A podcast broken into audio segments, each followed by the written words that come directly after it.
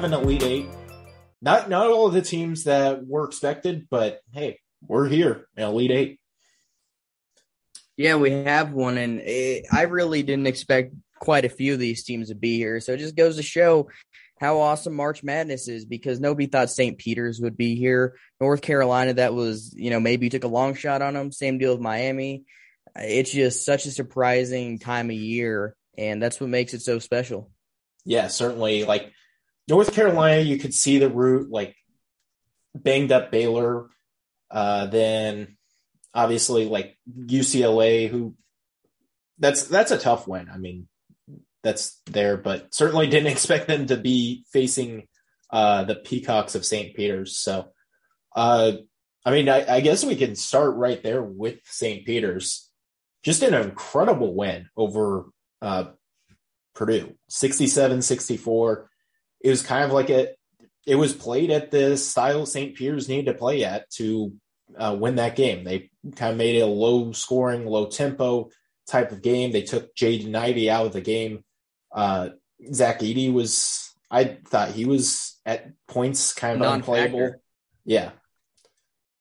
But I mean, yeah, I mean, incredible performance by St. Peter's. No, it was. And the thing about it is, Purdue didn't shoot the ball well. Jaden Ivey had a really bad game. He turned the ball over six times. He went four for 12 from the field with nine points. He made that clutch three late, but the entire offense was Trevion Williams or nothing. He was the only one to get anything going in this game. Mason Gillis had the terrible foul late, but they just made big plays when they had to. St. Peter's did, and uh, they defended. They played tough. This was the kind of game St. Peter's has to play to win uh, against teams like Purdue. They can't. They're not going to outscore Purdue. Like I'm still shocked they beat Kentucky the way they did because they scored 85 points. They've done that once this year and it's against uh, non D1. So the way they were able to win today is more the style of what St. Peter's basketball is. But I think this is by far, I don't even think it's close, the most surprising and the best Cinderella story of all time because they're the first 15 seed to make the Elite Eight. And this is a team that really nobody expected to beat Kentucky. They were 19 and a half point underdogs to Kentucky, eight point underdogs to Murray State. They were 12 and a half point underdogs to Purdue. Like the they were huge underdogs in every single game they played to this point. They're eight point underdogs against North Carolina. Like they've defeated all odds to get to this point, and it's really crazy. Yeah, certainly. And like this is the St. Peter's team that I mean, you mentioned the Kentucky game. I mean, that was in itself just a complete shock. And then like they play Murray State, it's like, all right, well, Murray State has played teams like St. Peter's all year long. Uh, kind of at that level. And St. Peter's just plays their game. Uh, Murray State has a terrible game, and then they do the same exact thing to uh, Purdue team. And look for Purdue. I mean, this is this is a very tough pill to swallow because, like the for mm-hmm. once, the bracket really kind of breaks their way, and like they were like they get the 14 seed Yale. They don't. They get Texas. I mean, they survive kind of a rock fight there, but you get the 15, that game should have been a lot closer than it was. Yeah, but you get the 15 seed St. Peter's. It's like you need for one, you need to win this game. And look, if they win this game, they get matched up with a North Carolina team that they already beat. I know it was early in the year. I don't. I know North Carolina wasn't clicking, but that Purdue was flat out a better team when they played previously. And I, I you know, reckon to say like the same thing probably would happen if they played and for Purdue to kind of miss out on an opportunity here to get to the final four with arguably their most talented team uh like in a long time. I mean, that that's got to really sting for Purdue. Yeah, and you look at what they have potentially leaving. Jaden Ivey's gone. He's a top 10 pick. I don't know if today's game really affects his stock, but I think at worst he's a top 10 pick. Trevion Williams, let's see if he comes back. He could be a super senior COVID year guy. Stefanovic could be, Eric Hunter could be, but these are a lot of guys. Like, let's say all of those guys are gone. That's a lot of production you're losing. Like, based on what they have returning, and this is a team that didn't add anybody from the transfer portal last year. And typically they're not a big transfer portal school. Like they added uh, Jahaad Proctor from High Point a number of years ago, but like they don't they're not a big transfer portal team like eh, besides proctor i'm not sure if they added in 2020, 2021. I don't think they added anybody from the portal. Yeah, they didn't. So they're not a big transfer portal school, but they're probably going to have to hit the portal because you're looking at a lineup of Zach Edey. He's going to be really good again, I'm sure. Mason Gillis, Isaiah Thompson, Ethan Morton, Caleb Furst. Like that doesn't on paper, based on what it is right now, look like a top eight team in the Big Ten. Yeah. Like, and look, uh, I mean, it's kind of way too early, but to kind of speculate on what next year is going to look at like, because I mean, we still probably have like 600, 700, 800 names still to. But they won't be know. this good. They won't yeah. be this good regardless of what happens. Almost yeah. guaranteed. Yeah, like this is a this is a window kind of closing uh, situation for Purdue because like you're not going to have like Purdue's still going to be around. They're still going to make NCAA tournaments, but like how how much more how many more times are you going to have like a superstar in Jaden Ivey? Look, he didn't play well in this game. He's still a superstar. Like he's a, at worst, I think going to end up being a top four pick in this year's draft. He's a star. Like you're probably not going to ha- have that player in your uh, on your team for a long while. You're not going to have like Zach Edey and Tr- Trevion Williams. Maybe you have Edey for another couple years, but yeah, for Purdue to kind of miss an opportunity here, you know, not necessarily to win a championship, but at least get to the Final Four. Like if if Purdue gets to the Final Four, breaks that kind of like Final Four, uh, you know, Final Four list streak, you're feeling like even if you lose, let's say you play Duke in the uh, Final Four and you lose by 20, you're still like, all right, this is a successful season. We made the Final Four, we broke that, but now you you kind of leave with a season that's kind of like filled with disappointments because I know they get to number one, but they didn't win the Big Ten regular season title. They didn't win the Big Ten tournament title. Now they lose in the Sweet 16 to a St. Peter's team. I mean, this this is going to be one of the more disappointing seasons in Purdue history. Yeah, let's look at another game here. Gonzaga falls as a number one overall seed to Arkansas, the four seed. I want to get your thoughts on the game first. What were your takeaways from what Arkansas did? But after that, I think you know where I'm headed after yeah. you talk, but I'll let you start. Yeah, I mean, Arkansas played the perfect game. Like they kind of the game plan we've seen with how to beat Gonzaga this year is you got to you know stop Timme inside, make him have you know, a tough game. And look, he still scored 25. Drew Timme's that good of a player, but he did rather kind of inefficiently, and he had to kind of earn his points. Uh, and you know, didn't have a fantastic game uh, by you know his standards. Chet Holmgren, I mean, we can talk about the refereeing, the foul trouble a little bit later into this, but I mean, yeah, and then obviously they weren't going to let Andrew Nembhard beat them, and they were kind of like all right, we'll let Rasir Bolton, we'll let Julian Strawther, we'll let uh, the freshmen who come off the bench kind of shoot. And uh, that game plan kind of worked. They end up getting up on top. And then I thought what Arkansas did really well is kind of they were up by like six or eight kind of throughout there. And each time they were like, we're going to kill 25 seconds and then we're going to just have JD Notae. And look, he took a lot of shots. He missed a lot of shots but he created a lot of shots just late in the clock uh, to, you know, whether it be like getting open or, you know, getting a shot up and getting like an offensive rebound or getting a shot up or making a pass or whatever. Like Notae created quite a bit of late clock situation offense. And uh, Arkansas played the perfect game plan. I think if you play that game tomorrow and Gonzaga shoots kind of like they normally do, Gonzaga is going to win that game. But that's that's the kind of beauty in March. Gonzaga didn't have their best offensive game. Andrew Nembhard probably had his worst uh, game of like certainly this season. Career? And yeah, I mean, I, I I haven't watched every single Andrew Nembhard game, but this is going to be one of his worst, especially worst of the season. Yeah, I'll, I'll start here. I have a few different areas I'm going to take this. I'm starting here and you already kind of touched on it. Gonzaga did not lose this game because they were just completely overmatched by a physical Arkansas team. That's not what happened. Yeah. They lost because they couldn't shoot the three. They lost because Andrew Nembhard went one for two for eleven from the field. They lost because Julian Strawther went one for five from three. They lost because Rasir Bolton couldn't hit threes. Arkansas made it a point for Gonzaga to hit shots from the perimeter, and they were content with Gonzaga taking those shots. Gonzaga didn't make those shots. That's why Gonzaga lost. If Gonzaga makes a few more of those and doesn't go five for 21 from three, we're having an entirely different conversation right now. Gonzaga, yeah. hey, Arkansas won this game fair and square. No question about that. They deserve this win. But this does not mean Gonzaga is incapable of winning a national title, which I tweeted something saying they look, they've been to seven straight Sweet 16s and people are like, ah, they're just never going to do it. I think that's insane. I really do. Is that because they don't play tough teams in the WCC?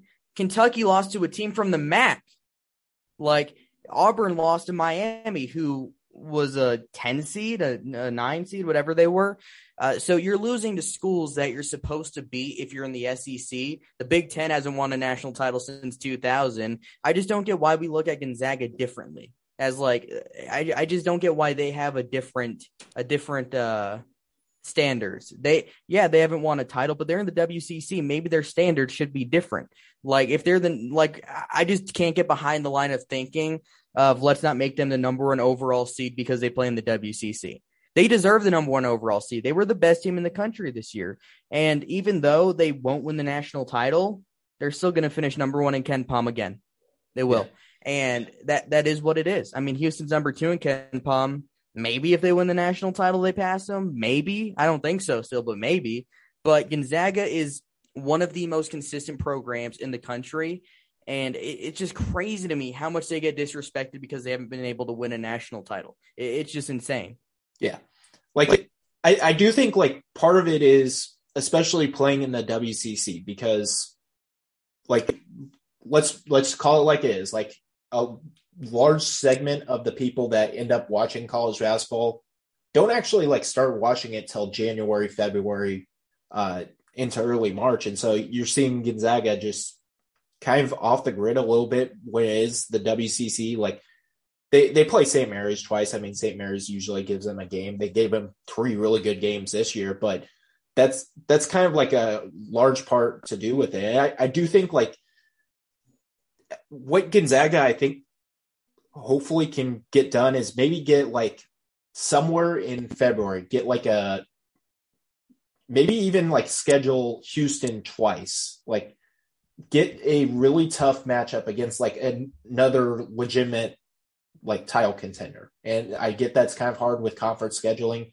but I think getting like one of those games and look, it probably should have happened back in 2021, but uh, Houston decided to play Our Lady of the Lake. But I think that would do a large, you know, help it for Gonzaga because I mean they do kind of play a similar style in the WCC.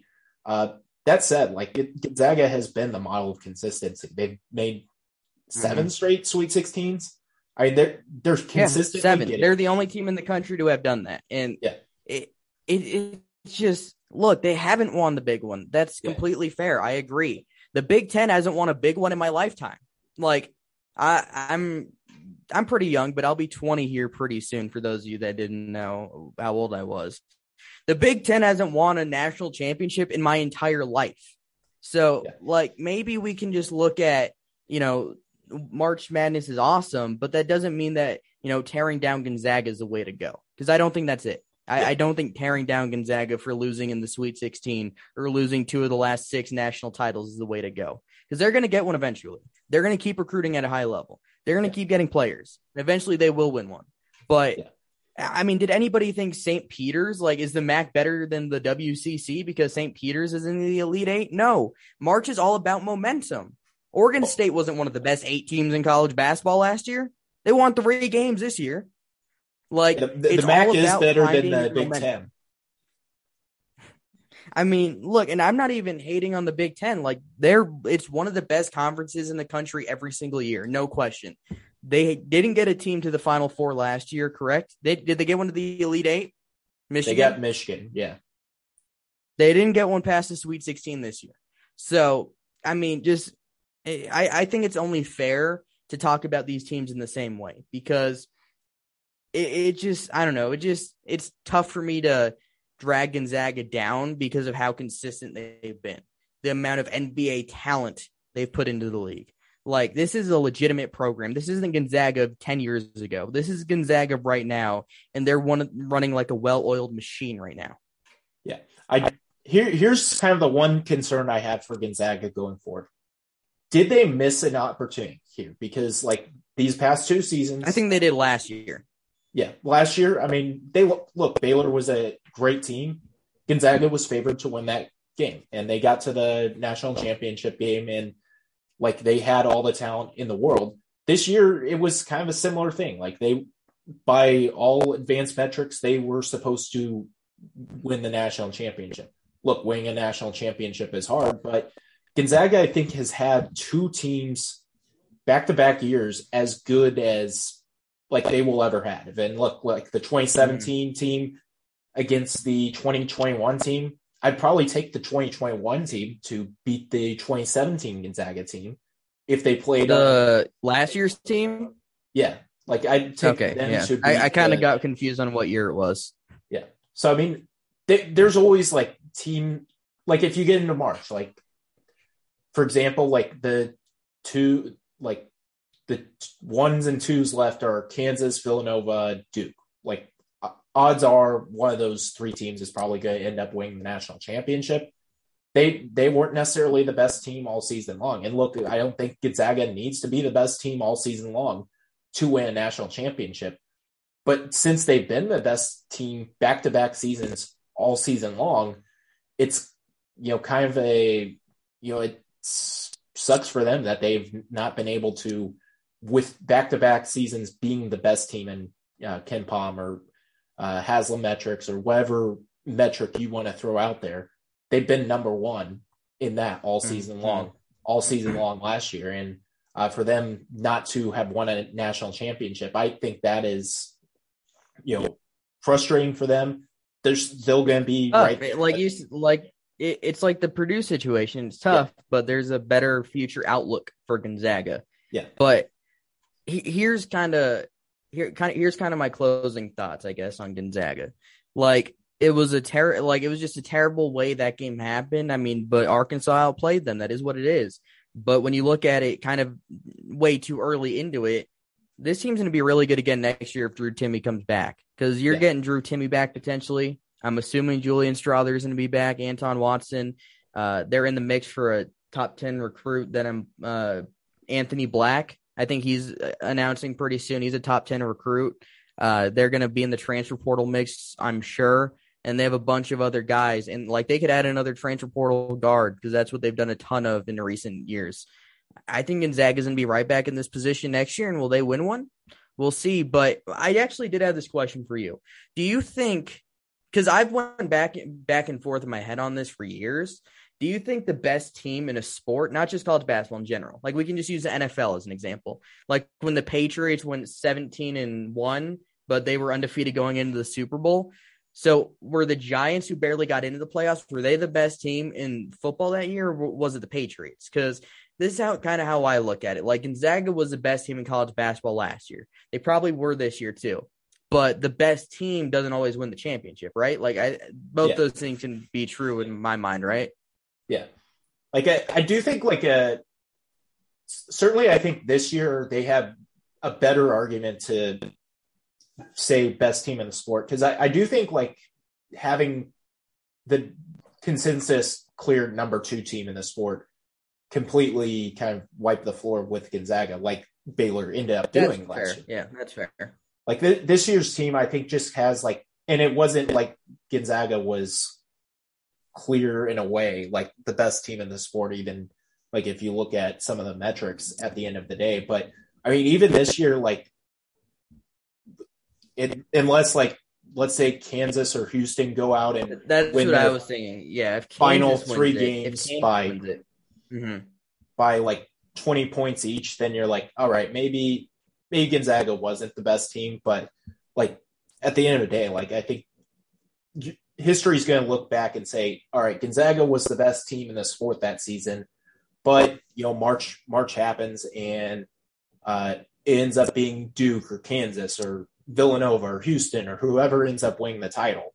And they're going to be remembered as the national champions. Like the best team doesn't always win. Like yeah. at, yeah. 20 Kentucky. Like 2019 I guess Virginia was probably the best team. Like 20 in 2016 Villanova was a, yeah, 2015 Kentucky, like 2016 Villanova wasn't like they were a two seed in the NCAA tournament. They end up winning it. Now they're you know regarded, but I mean that's pretty like 2014 2014 there wasn't really a best team in the sport. But UConn was certainly not it. So it, No, just- like that. That's that year. UConn and Kentucky. What it was an eight against a nine seed. Like those two teams weren't the best in the country, but by the end of it, they were the best in the country at the time. Like that. Yeah. It's tough. To, I mean, it's tough either way you look at it. But I, I, I don't know. I just in my head, and like there isn't a right answer to this. It's debatable no matter how you look at it. I just kind of wanted to get another opinion on it because like I see it like obviously the NCAA tournament i that's why you play the regular season, but if for me if you're basing who the best team in the country is based on what happens during those 6 games, then why do you play the regular season at all? Yeah. Like I, the regular season has to matter for something. At the I same point, agree. like the NCAA tournament matters for something. So it's Yeah, eh, the NCAA tournament is everything, which is Yeah. why I kind of look at it like, hey, maybe that is the best team, but I, I think it's all circumstance based. So, Yeah. like last year, I think Gonzaga was the best team in the country the whole way through until Baylor beat them by 20. Then it was Baylor, and I think that's fair. Yeah, like here's the thing like if and this is why march madness is awesome but if you're truly determining like the best way to the best way to determine an, a champion of the way the nba does it because the nba always ends up with usually either the best or the healthiest team in the end Mhm. winning the Yep. title because like you play best of seven. College basketball it's one game. Like you gonzaga has an off shooting night. Arkansas plays a perfect game plan. Arkansas ends up winning. No one you know leaves this game saying all right arkansas was clearly a better team than gonzaga it was arkansas was a better team than gonzaga on this specific night with all the circumstances surrounding it but i mean if they play this if they play a best two out of three series i think gonzaga wins that best two out of three series because I, I kind of trust gonzaga And I, eh, Yeah. And I'm all for the madness in March. Like, give me all Yeah. the upsets, give me all the madness. Like, I at the end of the day, as long as we have a fun tournament, I, I don't really like have a rooting interest. I just want good games, and that was a good game. The refs, you know, kind of took it over on both sides. There were some misses on both sides there. Yeah. uh, I I didn't love it, but Chet, like- Chet's third and fourth uh, fouls were abysmal. I thought the Yeah, fifth and- one was actually a foul, but the third and fourth ones.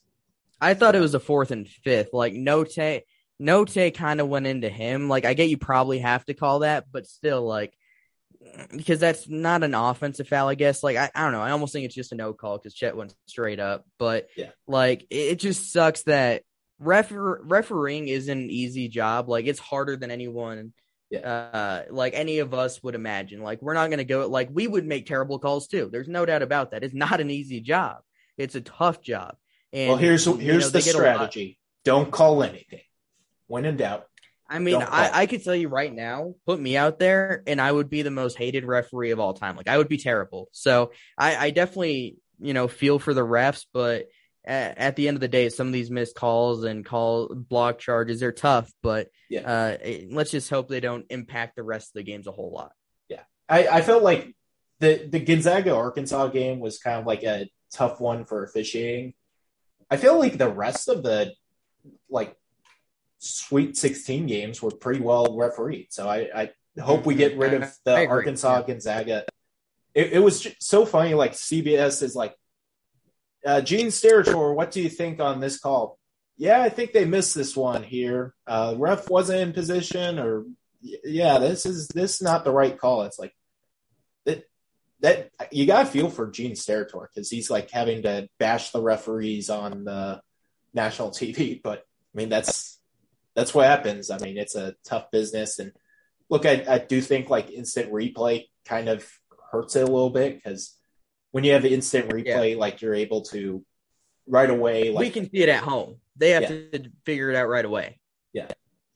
But I, I think like the other seven of the eight uh, games from the Sweet 16 were really well refereed. And I think as much as anything, we should compliment those refs on a good job refereeing because like the story of Mm-hmm. Friday night's game is St. Peter's, it's Kansas, it's North Carolina, it's Miami. You know who? You know what has been silenced at least for uh, today's games has been the refereeing, and that's that's That's a good- great point. so Yeah, like we don't like it, like people in general, including us. Like we don't talk about the refs when they do a flawless job. I feel like it's Yeah. always better when the refs don't get mentioned. It's like like if you're a cornerback uh, for a football team, of course. And you don't get called for a pass interference. You're, you're like prime Darrelle Revis, and you're not getting thrown at. Your name doesn't get mentioned the entire game, and that's a good thing because you're not getting thrown at. You're not getting any PI calls you're doing a good job. You're you're avoiding making uh getting your name called, and that, that's a good thing. I feel like. Yeah. So, uh, commend the seven of the eight officiating crews for doing a good job. So there we go. Duke, they did a good job advan- surviving and advancing. Uh, once again, and look, this is a Texas Tech defense that was for much of this game really kind of you know making Duke struggle a little bit offensively. And Duke down the stretch, the you know freshmen take over end up winning this game 78 73 and uh, coach k i mean they're now i think the clear favorites at least to make it to the national championship game I was super impressed by Duke because if you told me Texas scored 73 points, I'm like, well, we're getting Texas Tech Arkansas then. Uh, but no, I mean, Duke was able to score the basketball against the best defense in the country. Paolo played like uh the first overall pick. I don't think he will be, but he played the best of all the potential number one picks in this tournament. He took over when it mattered. He made a few clutch threes. He drove to the basket and made some clutch plays. Texas Tech had no answers for him, and it was just a balanced attack. He got 16 from Mark Williams, He got 12 from Wendell Moore, 15 from Jeremy Roach, who I didn't think was going to play a huge role in the tournament, but he has been awesome. Like when they need a clutch bucket and it's not Paolo Banchero, it's going to Jeremy Roach, and that's not something I saw happening, but it has been great to see. AJ Griffin continues to be one of the best shooters in college basketball, and for Texas Tech. I always question their ceiling if TJ Shannon didn't play great, and he didn't play great in this game. He had eight points because they don't have a point guard. Adonis Arms did a good job. He had seven assists, but he's not a point guard. They did not have a true point guard, and I think that's something that really mattered. If they had a true point guard and better shooting, I think this team could have won it all. But they were missing some key ingredients that it takes to win a national title, and they'll continue to be good in the future. But TJ Shannon did enter the portal after the game, so he, he's probably the top available transfer at this moment. Yeah. Although i i i think like texas tech if they're able to like keep mccullar or if they're i don't know if obanor has another year of eligibility Obanor has another year. Arms doesn't. Williams doesn't. Warren doesn't. Santos Silva doesn't. Uh, so they're losing a lot. But Yeah. McCullar, yeah, McCullar, Nadolny. I mean, if you're able to keep, a, a- Batcho, Wilson. they're going to grab like seven more transfers who are just going to come in and play Mm. tough as nails defense. But yeah, I mean, Texas Tech. I mean, Mark Adams, I think, did a pretty good job, all things considered, in this game, coaching wise. Like, I, I'd say like Mark Adams out coached Coach K in this one, but the difference is Coach K has Paolo Banchero, he has Jeremy Roach, he has uh, Mark Williams. Like he has more talent, and that that ultimately is what you know end up winning this game for Duke because like kind of late in that game they were throwing it to kind of high post uh, Paolo Banchero, and Paolo was just kind of like dr- driving, and he'd either like he had a couple like he had the obvious incredible pass lob dunk to Mark Williams, which was Oh, that was awesome. yeah, awesome to watch. He would like get inside and score or do something with the ball. And then you obviously have Jeremy Roach who coming into this tournament we're like, all right, Jeremy Roach, like, is he going to be good? Is he going to provide nothing? He's been at, Is he going to play any real minutes? Like, Yeah. is he going to play 15 minutes a game or is he going to play 25? And I think if we were saying Jeremy Roach is playing 25 minutes, then I'm not sure how good Duke's going to be in the tournament. Yeah.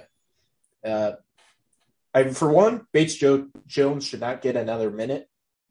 He he single handedly gave Texas Tech the lead going into halftime, uh, so that that's not great. But outside of them, I mean, Duke's seven man rotation is very good. Like you bring in Theo John, who's tough off the bench. You have Trevor Keels, who was kind of non-existent in this game, but he like didn't he, really do anything. Like, yeah, he had like 30 in the Champions Classic, and he played 14 minutes in this game. Like, that's yeah. crazy. Yeah, I mean, experience, I guess, wins in March, and Jeremy Roach has maybe more experience. Yeah, that's what what uh, It's interesting, but I think Duke is.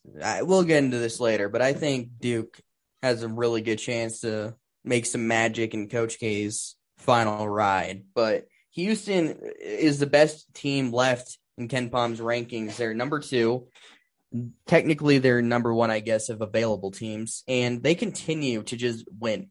That's what Kelvin Sampson does. I think you owe. I think you owe him another apology, actually, while we're at it, uh, because you didn't even think they're going to get past Illinois, and they have steamrolled every team they faced in this tournament. This game wasn't even that close. Like Arizona couldn't get anything going. Every time that the game was even remotely close, Kyler Edwards was hitting the three. Like that's yeah. that's what happened every single time. He was awesome in this game.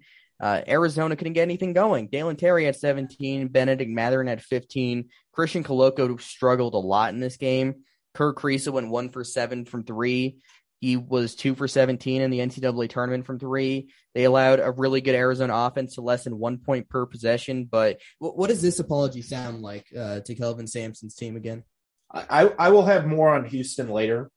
Uh, you know, so I'll, I'll I'll I'll skip the apologizing for now. But I mean, this is an incredible performance from Houston because mm-hmm. like they went out and just simply put kicked Arizona's butt. Like the defense was just incredible. They were not letting, like, even Mathurin, like, he ends up with 15. He had to work for every single point they had. Like, he got absolutely nothing easy. The only person who could really, or really got anything going was ironically like Dalen Terry, who's like supposed to be mm-hmm. your fifth best scorer for Arizona. And Houston was like, all right, we're not going to let uh, Mathurin beat us. We're not going to let Koloko beat us. And those two certainly didn't. Tubelis had a terrible night. Like he was terrible. Kerr Kriisa, let's call it like I don't know if he's like he he was not having this NCAA tournament. I don't know if like I think Arizona might have been better off if Kerr Kriisa just stayed injured.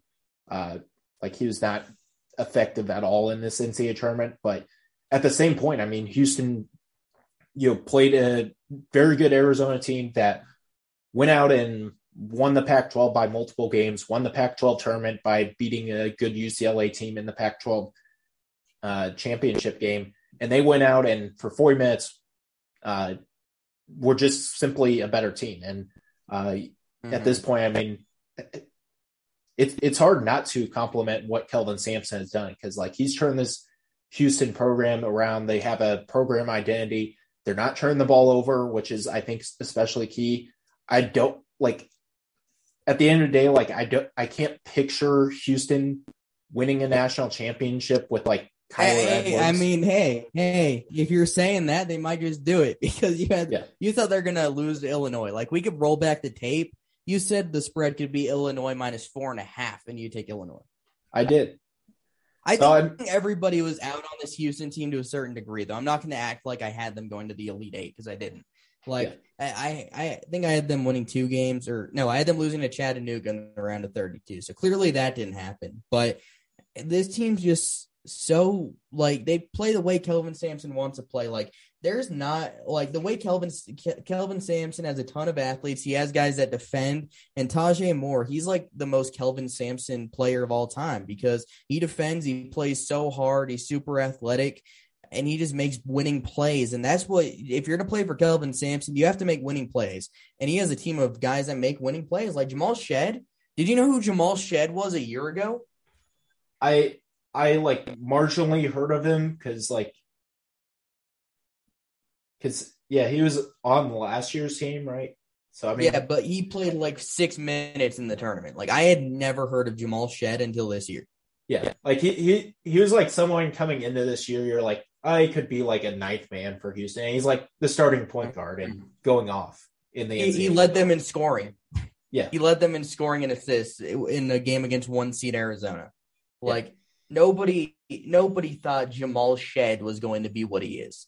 Nobody yeah. like once Marcus Sasser went down, you're like, man, it's going to be a tough year for Houston. They'll probably still make the tournament, but how far can they go? Well, they're one game from making the final four, and they're favored to win that game. Yeah. So hats off to Kelvin Sampson. I mean, it's incredible. Yeah. Hats off to Kelvin Sampson. Hats off to Hubert Davis, who got got UCLA or uh, got North Carolina past UCLA. Caleb Love went off in this one, and uh, look when K- Caleb Love's like one of these players, like when he is not having it, like he's a can be a little bit of a tough player to have on your team. He can shoot you have a couple games, which we've seen this year. But man, when he is on, he is firing from all cylinders like he was in the second half here. I mean, that this North Carolina team, I think, can beat anyone, especially anyone left in this NCAA tournament. Uh, and he had a terrific game. Armando Bacot gets a big offensive rebound, kicks it to Love he hits the three, then he hits the three on the next possession, and uh, North Carolina is walking away, going back to the Elite Eight. Yeah, I mean, it's incredible. When this team lost to Pittsburgh, if you told me that they were going to the Elite Eight, I would have been stunned. But they probably have the best two guards on one team in the tournament right now with Caleb Love and RJ Davis. It just doesn't seem like they can get going at the same time.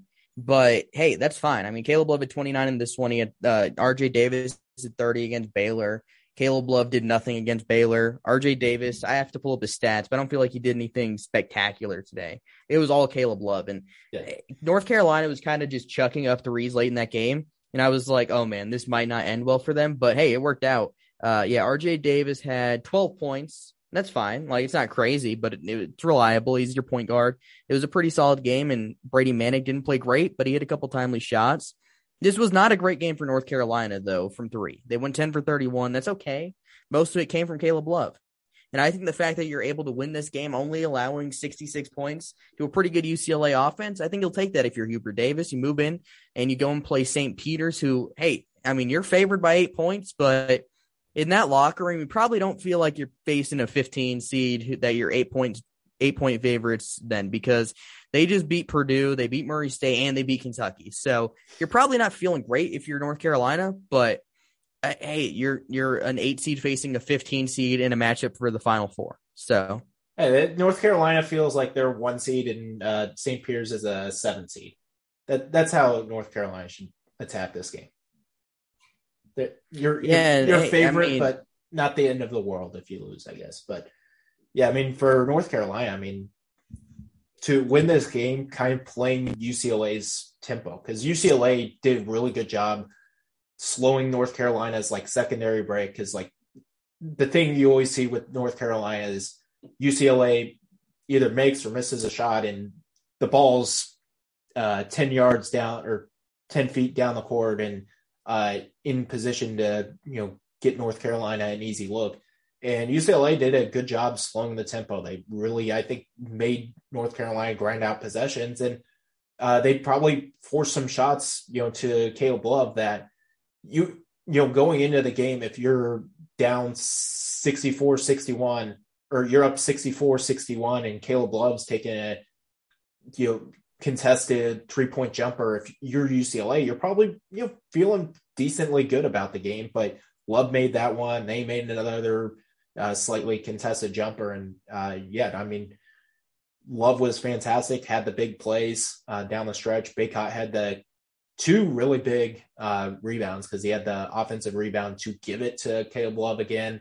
And then he had the offensive kind of put back to kind of ice the game away. And yeah, I mean, for Hubert Davis to, who like, I think even like a month ago or yeah, a month ago was, you know, I think rightly being criticized for like is he like is he doing a good job with this team for a month later for the answer to be overwhelmingly yes he spoils coach k's final game in cameron indoor he uh, gets this team rolling in the NCAA tournament. They knock off a one seed. They knock off a reigning Final Four team. They knock off the reigning national champions. I mean, what a job mm-hmm. Hubert Davis has done, especially in the last month, getting his team uh, playing their best basketball. The lone remaining one seed in the tournament is Kansas, but I am a little concerned about them for one reason. They're the favorites to win the tournament at this point. There's a close game against Providence. Providence made a pretty great comeback. Remy Martin at 23 points led them in scoring for the third straight game. You know, struggled for the third straight game? Ochai Agbaji. 12 for 32 from the field in the tournament, 2 for 12 from 3 at 5 points today. Kansas yeah. is not winning the national championship in my mind if Ochai Agbaji continues to struggle. Remy Martin getting going is great. They need Ochai Agbaji to play like Ochai Agbaji to win a national championship. Yeah. I, I think he's going to heat up here because I I remember back in what was it 2019 uh, the f- narrative for the first three games for Kyle Guy was like he's struggling, he can't make a shot, and then like he goes kind of nuclear the last three games. So I think like it, I could see that being a similar situation with Agbaji as the kind of season goes forward. Uh, and yeah, I mean, they they certainly need him to heat up for Kansas to have a chance at winning the national championship. But it's good that they're still able to beat I I would say good teams without Agbaji necessarily having the fantastic games. And look, Remy Martin was good. I thought Jalen Wilson was as good as anyone in this game. Uh, he had a couple good putbacks, was rebounding really hard, and yeah, Kansas for them to not necessarily have their best offensive game and still walk away and get to the Elite Eight. Uh, this tournament's all about surviving and advancing, and uh, Kansas they haven't played their best yet, but they've survived and they're on to the Elite Eight. Yeah, and they'll face Miami as a 10 seed heading into the Elite Eight, the first Elite Eight for the Hurricanes in their program's history. Isaiah Wong and Charlie Moore really didn't do much scoring wise. I mean, they combined for 14. Charlie Moore, nine assists, though. But Cam McGusty, who I just found, like, I just thought about this and then I tweeted it. He wasn't the year after, the year he got to college, literally the year before Buddy Hield had Oklahoma in the Final Four. That's how long Cam McGusty's been in college, and now he's one game from making a Final Four himself. He had a great game in this one. Uh, Jordan Miller and Sam Waardenburg did a good job. Iowa State, though, their season ends the way that their seasons kind of went the whole year, though. They just weren't able to shoot the three ball. They went four for 22, and that's the main reason they lost. They couldn't make a shot when it came down to it. They couldn't crack 60, and Miami cracked 70, and they were able to win there.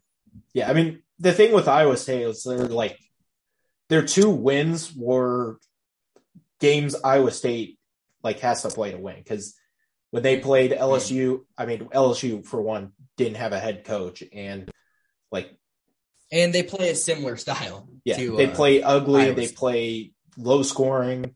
Every point is worth one and a half points compared to like a regular type of team you're pl- playing against. Like it, it was that, and then the same thing with Wisconsin, who I mean, it was let's just call it like it is. They were badly injured. Like I think Iowa State got a fortunate draw mm. as an 11 seed to get a you know coachless LSU team to get a banged up Wisconsin team. But hey, you got to play who you play. Iowa State played the teams there that were in front of them. They won those games, but at the end of the day, like I think this Miami team just has a little bit more scoring. Obviously, they I think are just a kind of overall better, better team and team. Yeah. yeah. And they're on to the Elite Eight, and I wouldn't rule out them, uh, you know, potentially pulling. Off. We'll get to that. Yeah. Yeah. Uh, uh, hey, Iowa State. I mean, if you told anybody, if you told Iowa State, if you told that anyone in that program that they were going to make the Sweet 16 in TJ Otzelberger's first year, I think they all would have taken it, no matter what it looks like. So the fact that they were able to not only make the tournament, win two games in the tournament, you have to be encouraged about what the future looks like in Ames. Yeah, like Otzelberger did an incredible job, and like Tyrese Hunter. I mean, anything can happen with the portal, but Tyrese Hunter is going to be a force to be reckoned with, especially as superstar. Yeah, if he like if he can get a jumper going more consistently, like he's going to be, uh, like a he could be first team all Big 12, maybe Big 12 player of the year next year. Like, yeah, I mean, they'll probably be back in the NCAA tournament. Uh, and near the top of the Big 12 once again, or maybe they'll be like middle of the Yeah. pack. I don't know. I mean, they'll be a lot better than what they were projected to be this year. Yeah. You can't be worse than what they were projected to be this year. Yeah. The the I just remember the funniest thing about or the funniest like press conference is like Chris Beard. They play Iowa State. Was- he was like, "Yeah, this is why I didn't pick them last in the conference, as they were unanimously picked last in the conference by the coaches." Like, what are we doing here? I, I remember even us, like I don't know if you remember this, but before the year, we're like we should we should uh or there should be an MTE put together of the four worst high major teams. And I, I think we had Oregon State in there, so good call on us. I know I we had Iowa we had State in there. I think we had in there. I thought we did. I well, in hindsight, then we did. I know we had Iowa State in there, and I think we had Wake in there too. So those two didn't work out. But uh, hey, Iowa Georgia State was in there. might be the who? Georgia and Minnesota. Oh yeah, Georgia was. Oh, that's right. Yeah, Georgia was definitely in there. That one was. That one was pretty good. I mean, we got that one. But right. Iowa State, like, we thought they might be the worst high major team in college basketball. So And for them to go from winning two games to winning two NCAA tournament games, what a turnaround! Villanova, though. Oh, that's true. Yeah, that game. I'm gonna be honest. I watched like three minutes of it. Yeah, I did not watch a whole ton of it. It was like a kind of. I was secondary- locked into the Gonzaga game. Yeah, I I think I would have like tuned in a little bit more if Villanova like, like it felt like kind of watching the scoreboard. It was like, all right, Villanova's up by five. Oh wait, now Villanova's up by eight. Oh, Michigan cut it to five again. Like it never, like just watching kind of the score bug during the Gonzaga game. It's like, all right, Villanova's got this. So it's like, and look, they like Michigan. I guess they struggle a little bit shooting the ball. Uh, Caleb, Houston did not make his uh, three threes. He only made one. So anyway, he makes one. 10 and three, 0. They're beatable. Yeah, ten and zero when he makes three threes. I don't know if he's going to be back in college next year, but Michigan may never lose when Caleb Houston makes three threes. We can potentially retire that stat. Put that one uh, as a great stat that you know never never got broken. So that's good to hear.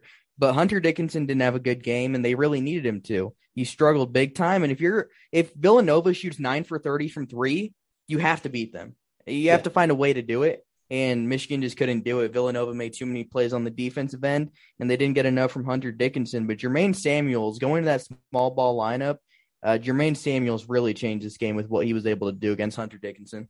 Yeah, like it. It was kind of funny. Like Dixon gets in foul trouble, and it's like, all right, well, just play Jermaine Samuels at the five, and that will work. And look, it did. Like he had 22 in this game. I just think like when he's able to play at the five, like it essentially takes out any like traditional big man, which Dickinson is. Like it because Samuel's more athletic. Like he's going to either have to guard him on the perimeter, can knock down a shot in your face, and then if you do come out and guard him a little bit, then he's going to drive right past you because he's just like quicker than uh, traditional big man is. So uh, I thought he was really good in this game. Uh, you know, Justin Moore had a good game. Gillespie struggled a little bit, but maybe he's just saving it. Uh, he hit a big three down the stretch, but maybe saving it for you know the Houston game. He's probably going to need to have a good game to win that game. Yeah, no question. So, any, any other thoughts though from the results of this weekend? No, I think that wraps it up for me. All right. Um, so we've got looks like we've got three of the four uh, spreads out. I don't see a St. Peter's, North Carolina spread out. I saw eight. Eight. We'll go with eight. All right. So, what record update? Uh, you are 187 and 154 on the season. I am 184 and 157. I, I think I'm going to need to get some. I'm going to need a very good Elite Eight to have a chance going into the final weekend. So, you can wrap it up here. Yeah, we'll see. You you love to see that. I'll say that. Yeah. So for first game here though, it is Houston against Villanova. 609 Eastern on TBS. Houston, two and a half point favorites here. You liking the Cougars? I'm going. I'm going Villanova. It's hard to bet against Villanova. It's hard to bet against Houston. Oh man, I mean, it's tough because Houston's offensive rebounding could give a smaller Villanova team a little bit of issues, but Collin Gillespie and Justin Moore, the three point shooting, I'm going. I'm going with Villanova, but it's tough.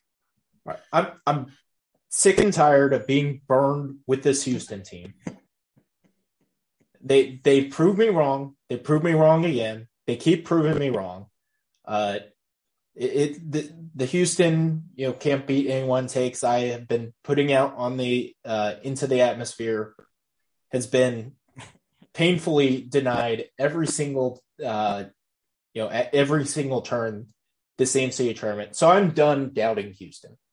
In fact, I'm going to take them minus the two and a half here, Ooh. get to the final four, uh, and win it all. We we can get to the final. We have to get to the final four first, but I'm done doubting Houston. I'm going to take them minus two and a half. If they lose, then Houston fans, you you'll have a new reason to get mad at me because it'll be because I am congratulating your team enough to pick you against the spread and maybe jinx you. So if they lose, then you're. I'm sorry, but I. I'm yeah, you can you can blame burned. me too. I mean, I'm going to Villanova. Yeah.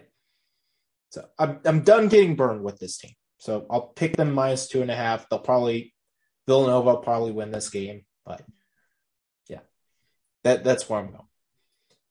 Next game, solid here, reasoning. I, I I get it. Yeah.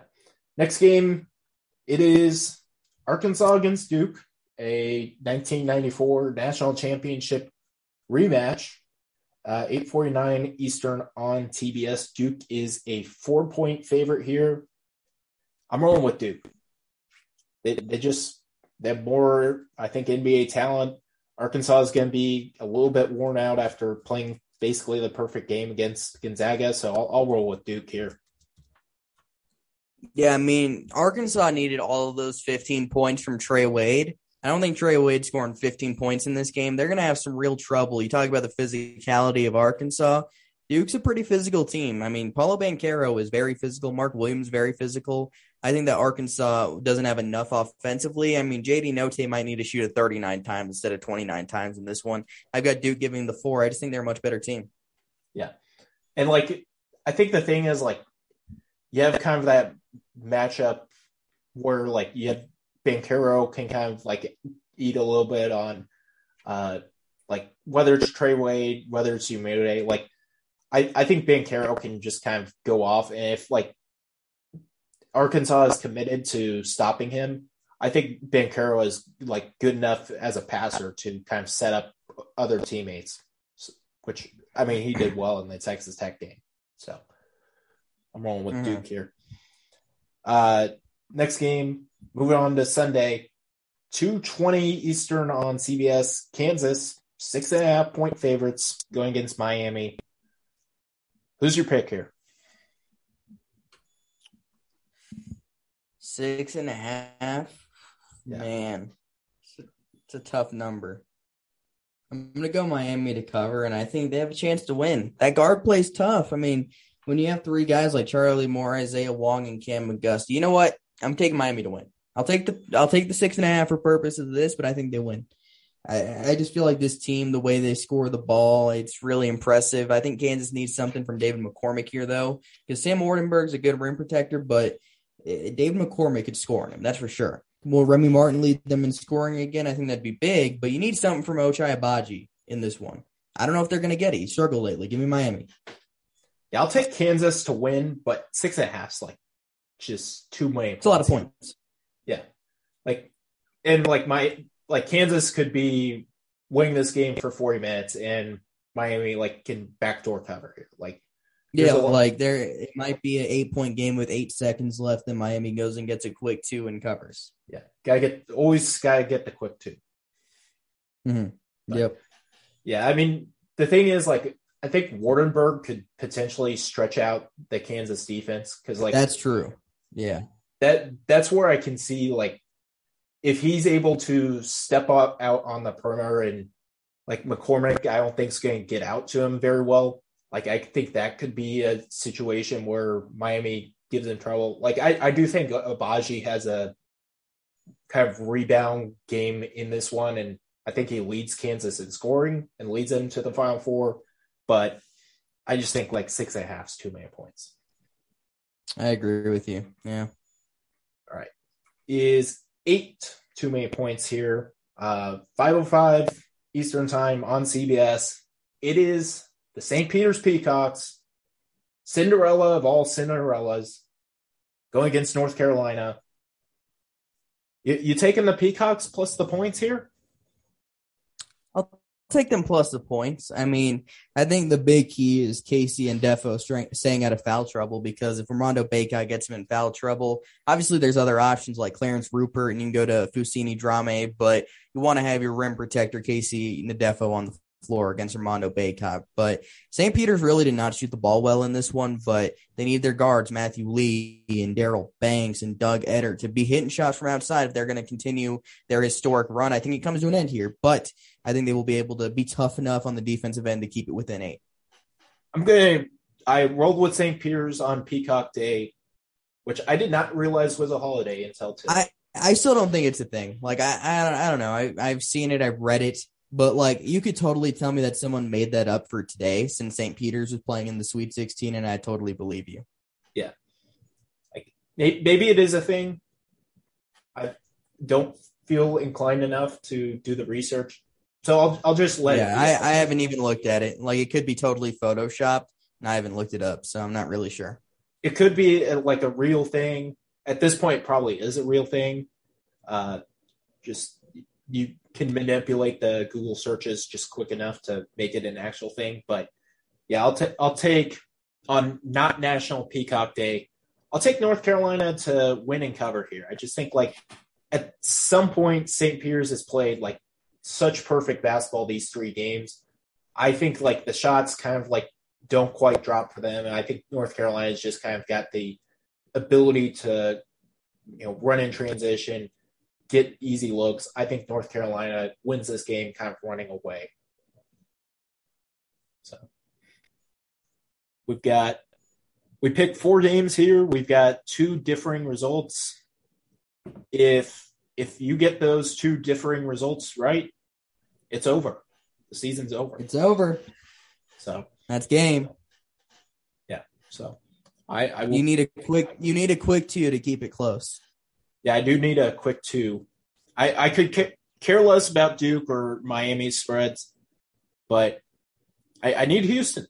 They they've been they've been a thorn in my side all season long, so they they need to come up clutch uh, in the clutch for me. So, hey, maybe it happens. We'll see.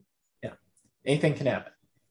It's March, so uh, any last thoughts before we wrap up here? No, that'll do it for me. You know, congrats to St. Peter's. That's awesome. As a mid-major guy, I love to see it. Let's see if they can capture a little more magic and maybe win a national title. I mean, they're two games away, three games away, so maybe they can do it. Yeah, I mean they they, they probably, played three, probably not, but maybe they played three pretty tough games. Like coming into the tournament, you're like, all right, they play. Uh, Kentucky is like I mean, coming into this, I had Kentucky probably as my like number two ranked team. Like if you were asking me to rank the top 68 teams in this field, I would rank Kentucky number two. So they already beat my number two team coming into the tournament in the field. They beat Purdue, who has probably the like they held maybe the best offense in the sport. Purdue to 64 points. Maybe not the best offense because they did not perform uh, when it mattered most. But I mean, yeah, I mean, St. Peter's. I mean, they've done, they've worked miracles already. They beat the team with the winningest record of the season. So, hey, anything they can win three more games. They could. Hey, it's not impossible. Yeah, but uh, yeah. So that will wrap up though for me. Uh, thanks again for tuning in the podcast. uh, we'll be back with a Final Four. Like there, there will be four, just four teams left uh, when uh, the next time we pot. So one of these eight teams we talked about, uh, well, I guess half the teams we just talked about uh, winning games, they're going to be eliminated, and we're going to be left with the lone four. So uh, we'll be back to break that down. Uh, but thanks again for tuning in to the podcast.